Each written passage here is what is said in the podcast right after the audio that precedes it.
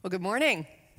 How are you guys? My name is Nicole Unice, and I'm part of the teaching team here at Ward. And I realize that when I come, I tell you I'm from Richmond. I did not know that is a place in Indiana. I am from Richmond, Virginia.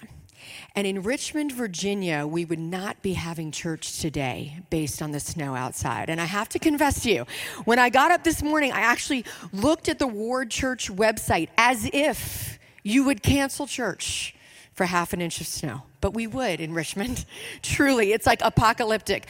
The, the mode in Richmond in snow is just, we'll just wait till it melts. That's the only thing that happens. And so everyone stays home for we were prepared for COVID before COVID because we were used to just canceling things for days and weeks on end if necessary. So I'm really glad to be here with you guys today. I'm glad that I was able to just just you know brave the treacherous snow, which was not treacherous at all. And I'm glad you were as well, so that we can be together today. I hope you guys had a great Thanksgiving. We had a good Thanksgiving, but Thanksgiving uh, brings out something um, extra special in most mothers. Um, and that extra special thing in most mothers is there's usually a time of some kind of family intervention that is required when you are a mom, especially if you're a mom of teenagers, as I am. I have a 19, 17, and 14 year old, and we were all piled in the car. They're all the size of grown adults. So we're all piled in the car, headed to my mom's down in North Carolina. And I felt um, really the word of the Lord came to me. And I felt a sense that it was very important that I remind my children that I expected them to speak kindly and gently to each other and to everyone else around. And when I said that in what I believed was just a firm and loving tone, I was told that I, in fact, was not being kind nor gentle in the way that I delivered that news. I don't know if anybody can relate. I saw this, this post on social media and it felt a little bit like what happens when you're a mom getting ready for Thanksgiving. There are two modes to a woman getting ready for Thanksgiving. And, and sometimes, y'all, sometimes there's that family intervention is needed to get everybody straight. Amen? Do you guys under, you know how that feels? So, what we're going to see today in the book of Malachi is that God also is having a family meeting.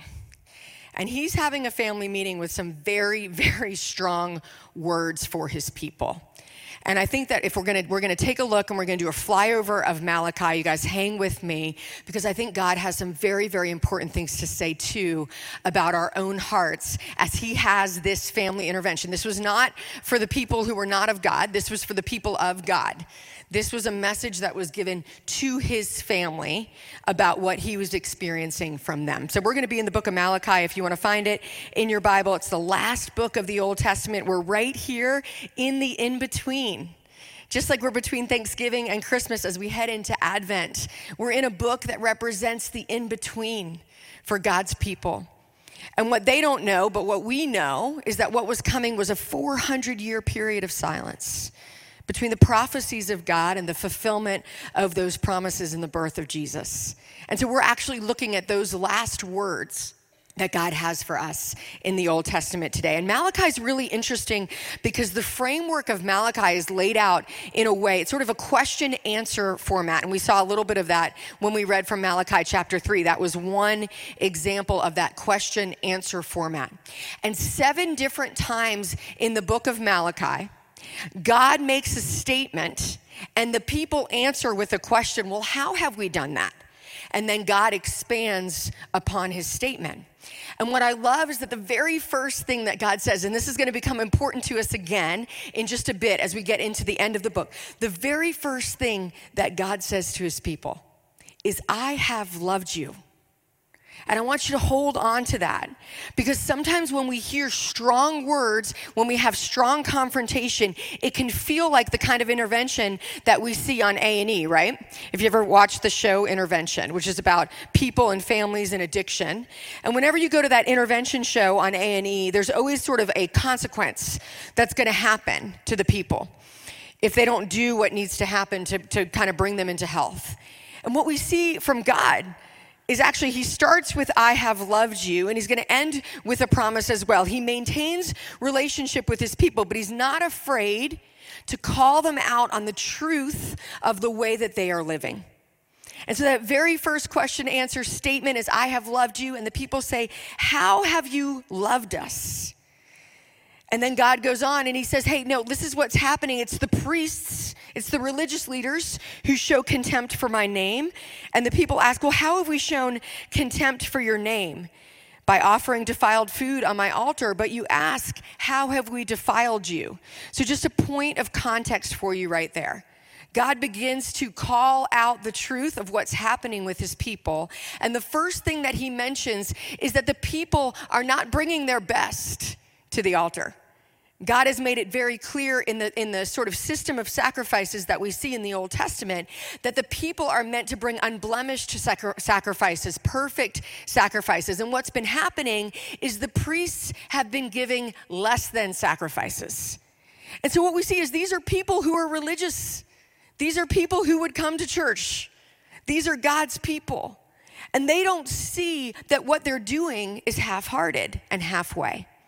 And that first intervention that he gives is to his leaders, to the leaders of the church who are bringing less than sacrifices. The questions and answers go on in Malachi 2, verse 17.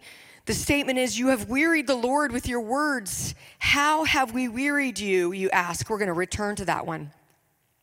Malachi chapter 3 Return to me, and I will return to you, says the Lord Almighty. But you ask, How are we to return? Will a mere mortal rob God? Yet you rob me. But you ask, How are we robbing you? And in this part, God's actually speaking to his people about the offering that they're bringing to the church, to the worship center, to the service. He's like, No, no, you're not doing the things. Your actions don't match your heart. You say that you're committed to me, but you're not doing the things that I've actually laid out for you to be committed to. And what's so interesting in Malachi is that what the people were doing was sort of the daily life stuff. The stuff that God was calling out is the way that you live out your faith. He calls out the way that you live out your faithfulness in your family. He talks about men and women, husbands and wives.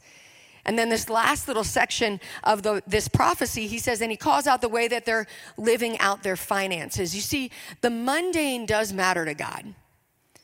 And it seems like the people at that time were so blind to the way that they were showing up for God. And it's not because God just cares about our actions, it's because our actions represent our heart. And what they were doing was half hearted action. And in the family meeting, God is calling that out. The last one is Malachi 3:13. You have spoken arrogantly against me, says the Lord. Yet you ask, what have we said against you? You see, there seemed to be some sort of gap between how the people of God thought they were living and how God was actually experiencing them. And the action just represented the heart. And so, what we see behind these, what we have for us, because yes, there are topical things that we can learn from Malachi. There's, there's topical things about being leaders in the church. There's topical things about being faithful in our marriages. There's topical things about finances. But actually, if we're going to elevate above that and ask, what is God really talking about here? I think what God is really bringing to the forefront is a posture that his people had in their relationship to him. How have you loved us? Here's a few of the ways I name those postures a posture of entitlement. The people were like, God, you're not showing up for us the way that we thought that you would. The next question How have we shown contempt? There was a mindset of just enough. Isn't this enough, God? Aren't I just doing enough? The next one How have we wearied him? A posture of hypocrisy. They didn't even see how they were showing up for God and how entitled and stubborn they were in the way that they experienced and what they wanted from God. How are we to return? There was a mindset of arrogance. God, you haven't done for us what we thought you would do. So why are we supposed to do more? And so God is like in the family meeting, intervention after intervention, naming these postures of his people. How have we robbed you? It was a posture of defense. What have we said about you? There was an attitude of self righteousness. And you see all of those words right there in some way or another, I hope are convicting to you too about the way that we can show up with God. Yeah, yeah, yeah, we may be coming to church and I may be calling myself a Christian, but God is actually asking, but what is the posture of your heart? What is the way that you are experiencing me? And what I love about this letter is in the midst of this reality th- therapy, there's even something deeper going on. So we have level one, which is the topics that God is speaking about. Then we have level two, which is the posture of the heart, right? That he's calling out in his people. But we actually have an even deeper level, the one that I think is open to all of us right now, a question I think that we have to ask. Because in the context of Malachi, what was actually happening here, this is in the time of Ezra and Nehemiah, if you guys are familiar with those Bible stories, the people had actually been able to return to Judah. They were actually becoming a nation again. The prophecies that they had believed were coming true. They were allowed to return to their homeland, they were allowed to rebuild the temple they really believed that this would be a time of peace and prosperity. It was a hundred years after they had been allowed to return. But the reality is, things hadn't gone quite according to plan. They didn't experience God the way they had the first time. The miracles weren't the same. The rebuilt temple was actually inferior to the first temple. Judah itself had become pretty insignificant and small, maybe 150,000 people. So, if you know the story of the Old Testament and you know who the Israelites were when they left Egypt and all of those signs and wonders, and God led them out, a million strong, you know, and now here they are, and everything is not quite as they thought it would be. And so, I actually think that the heart level question for all of us is what do we do with disappointment? What do we do with unmet expectations? And all of us have those. All of us have those places where we're like, God, why haven't you acted here yet, though? God, how, how come you haven't shown up in this way in my family? Lord, what are you doing in our world? God, where are you in our nation? And so many of us will we'll stay at level one. We'll do, we'll do topics. We'll do, okay, Pastor, I guess I need to come to church more. We may do level two. We may start to ask the question what is my posture toward God? What is my posture toward the world? But to do level three, to actually wrestle through the times where we have unmet expectations and disappointments in God, because that's actually what the people were experiencing. Things were not as they expected them to be. What do we do with the entitlement, the posture, the sense that God hasn't shown up for us, and they were blind to it. So God gives them some reality therapy. And it's the same kind of reality therapy that we see in the New Testament. I love this phrase from 2 Timothy. Um, I'm going to read you the whole phrase. So it says in uh, verses 1 through 5 Mark this, there will be terrible times in the last days. Here we go reality therapy. People will be lovers of themselves, lovers of money boastful, proud, abusive, disobedient to their parents, ungrateful, unholy. Take a breath. It's a long list. Without love, unforgiving, slanderous, without self control, brutal, not lovers of the good, treacherous, rash, conceited, lovers of pleasure rather than lovers of God. Listen to this, verse 5 having a form of godliness, but denying its power. Have nothing to do with such people because the reality of what was happening here is God was saying, You're my people, my chosen people. You're living out religion, but you're denying the power of who I am. You see, what was happening in Malachi is the people were, were measuring God on a human effort yardstick. But God, why haven't you showed up yet like this? But God, where are you in this? I'm bringing my half hearted self because I think you're bringing your half hearted self. Things were not as they appeared. And so the real problem was here Malachi 2, verse 17. You've wearied the Lord with your words. How have we wearied him, you ask? And God answers, This is how you've wearied me, he says. All who do evil are good in the eyes of the Lord, and he's pleased with them. Or where is the God of justice? We see two of the great accusations that we as humans love to level against God. The first one is accusing God of injustice.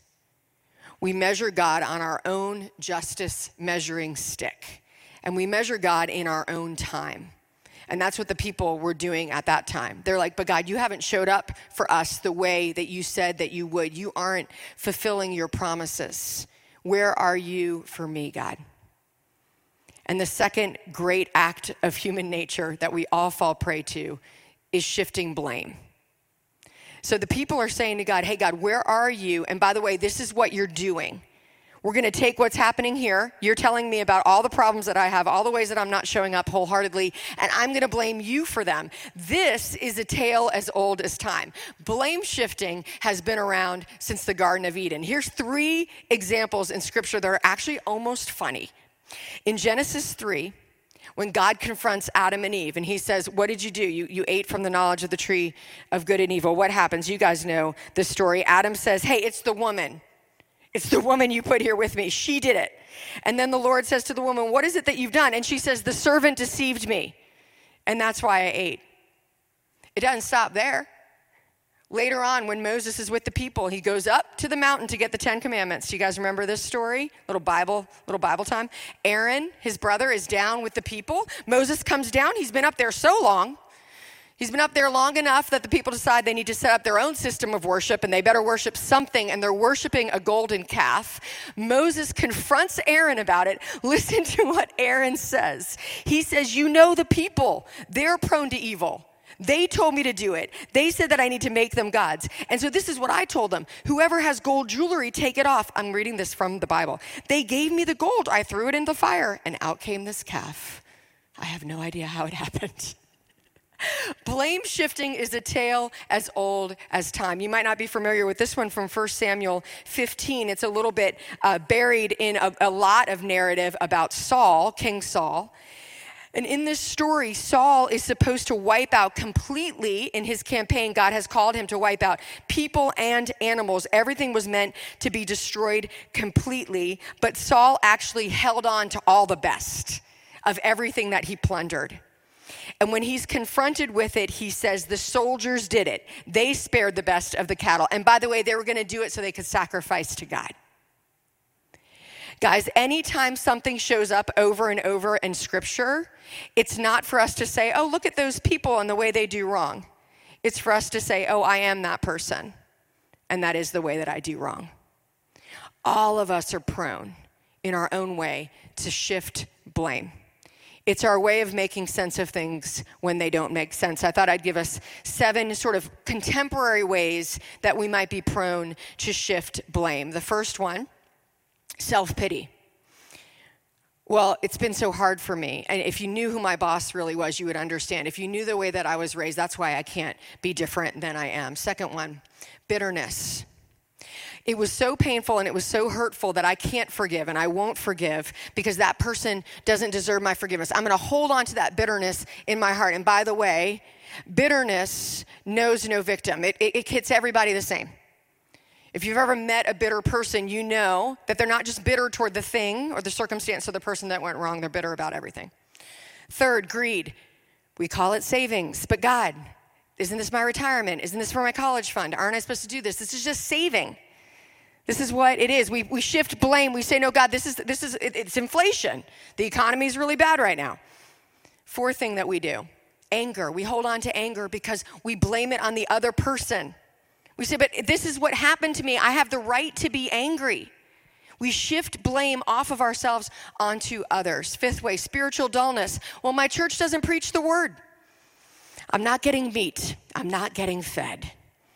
It's not my fault that I don't have a vibrant spiritual life. It's my pastor who just keeps on being real surfacey with her, his messages. Rebelliousness, and then finally, worry, which is such a strong one. We actually continue to worry because we're like, but these are the circumstances and I have to think about them and I have to worry about them. If you knew what was going on, blame shifting is a tale as old as time. And it always is about something going on with us, but it's not just about something here. If we're brave enough to face it, blame shifting a lot of times is about issues that we have with God. I spent a lot of years in a counseling office as a counselor, spent a lot of time listening to people's stories. And the moment before breakthrough in someone's life, particularly spiritually, is when we can start to recognize wait a second, where does this blame? What am I doing? Because do I believe that God is sovereign? Do I believe that God is the Lord of my life? Do I believe that He is knowledgeable about these circumstances? Because if so, then my issue is actually with God. Am I willing to wrestle with God about the unmet expectations, about the disappointments, about the grief, about the loss? Am I willing to go to God with that? Because what was happening in Malachi, what happens with us, is that we keep on finding our why somewhere else. We'll blame others, we'll blame ourselves, we'll blame God, but we're not able to actually say, okay, what is God actually doing here? What is God doing in the darkness? What is He doing in the unmet expectations? What is He doing in my disappointment? Can I use this season of waiting to allow God to do something more in me? Am I willing to wrestle with my theology, my understanding of who God is, of what this world is about, to wrestle with eternity? Because disappointment and unmet expectation give us the hunger to know. Disappointment and unmet expectation can actually break you out of spiritual apathy. And I think all of us are facing that right now in a season that we did not expect. So, the point, the heart of the matter is that your heart matters. Perhaps when we experience unmet expectations, our faith can become half hearted, but here is the wonderful good news of our God. Malachi 1 2 started with, I have loved you. And in Malachi 3, verse 1, God gives another promise. After all the intervention, as the intervention's going on, as the truth is being told, he says, I will send my messenger who will prepare the way before me. Then suddenly the Lord you are seeking will come to his temple. The messenger of the covenant whom you desire will come, says the Lord Almighty. In the midst of our half hearted faith and our lackluster devotion, God still loves and God still promises. And he gives us two promises here in Malachi that are so relevant to us as we head into the Advent season. The first promise is this I will send a messenger. Now, the word Malachi actually means messenger. And for the people of the time, they would be very familiar. There'd be a passage from Isaiah that would be so familiar to the Jews of that time as they received this message from Malachi that uses such similar language as we see here in Malachi. It's from Isaiah 40, verse 3 a voice of one calling. In the wilderness, prepare the way for the Lord. Make straight in the desert a highway for our God. You know where that passage in prophecy is fulfilled? In John the Baptist, the messenger who was to come before Jesus. In fact, Matthew, Mark, Luke, and John, all four gospels, highlight this passage as the prophecy that John the Baptist was the messenger who was to come. The first promise that God gives those people is revealed. But he gives a second promise as well. And the second promise is this then suddenly the Lord you are seeking will come to his temple. The messenger of the covenant, whom you desire, will come. It's one thing to send a messenger, but now there is another promise giving, given. And the promise given is that the Lord you are seeking will come. The passage goes on and talks about judgment. The passage in Malachi talks about the idea that this, this messenger, this, this one you are coming, the Lord who is coming, he will be a refiner, he will be a purifier of his people. But when Jesus enters the temple, after being quietly born with an anonymous life, when he finally enters into his public ministry, he doesn't read about judgment, he doesn't read about purification he opens the scroll and he reads from Isaiah 61. Here's Luke chapter 4. The Spirit of the Lord is on me because he has anointed me to proclaim good news to the poor. He has sent me to proclaim freedom for the prisoners and recovery of sight for the blind, to set the oppressed free, to proclaim the year of the Lord's favor. And then Jesus rolled up the scroll, gave it back to the attendant, and sat down. And the eyes of everyone in the synagogue were fastened on him. And he began by saying, Today this scripture is fulfilled in your hearing. You see, the promise of Malachi that the Lord will suddenly appear in his temple was fulfilled in Jesus. But do you know what Jesus did? I didn't even know this until this week as I was studying this. When you go back to Isaiah 61, when you read the prophecy that the people would be so familiar with, do you know that Jesus left out one line? He read the prophecy exactly as it's written in Isaiah 61. But look at what he let left out in Isaiah 61. The Spirit of the sovereign Lord is on me because the Lord has anointed me to proclaim good news to the poor. He has sent me to bind up the brokenhearted, to proclaim freedom for the captives and release from darkness for the prisoners, to proclaim the year of the Lord's favor and the day of vengeance of our God. Do you know that Jesus left that line out?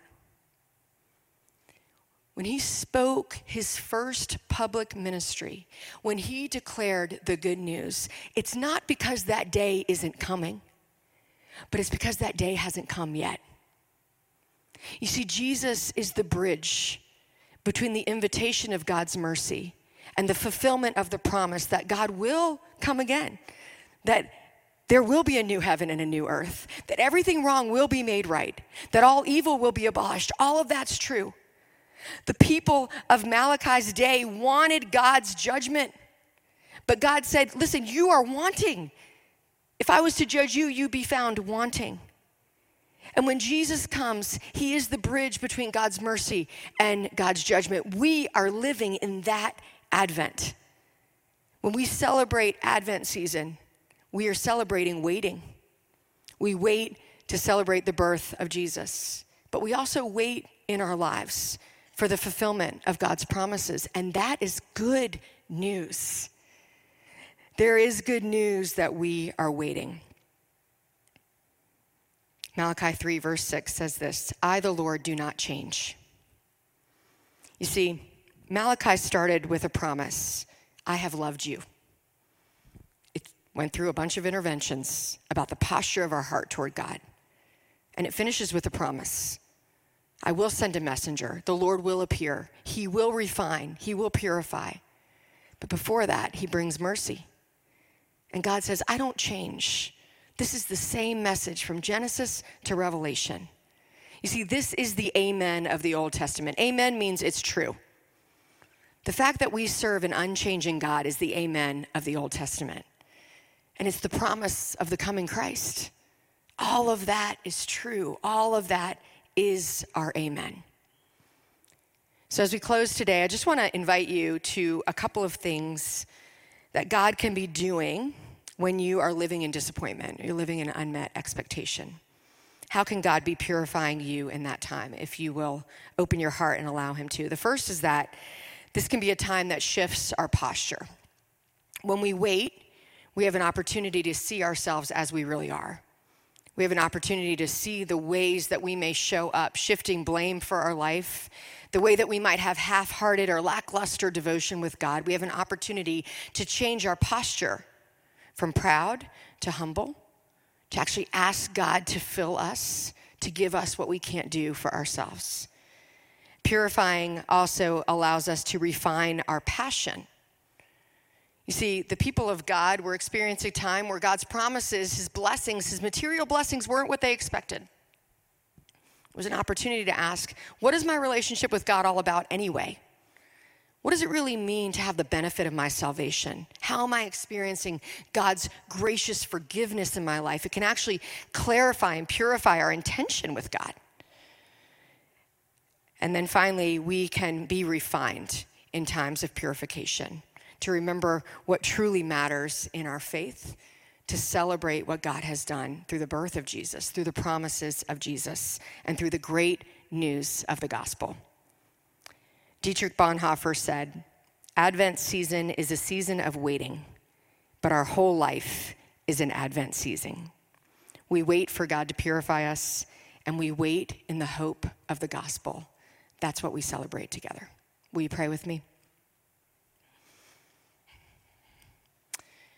Father God, we thank you for the message of Malachi. We thank you for the way that you hold family meetings with us about times where our posture toward you may have shifted from a place of humble reception to pride, to self righteousness, to apathy. God, we confess those to you now. We open our hands to receive from you, God.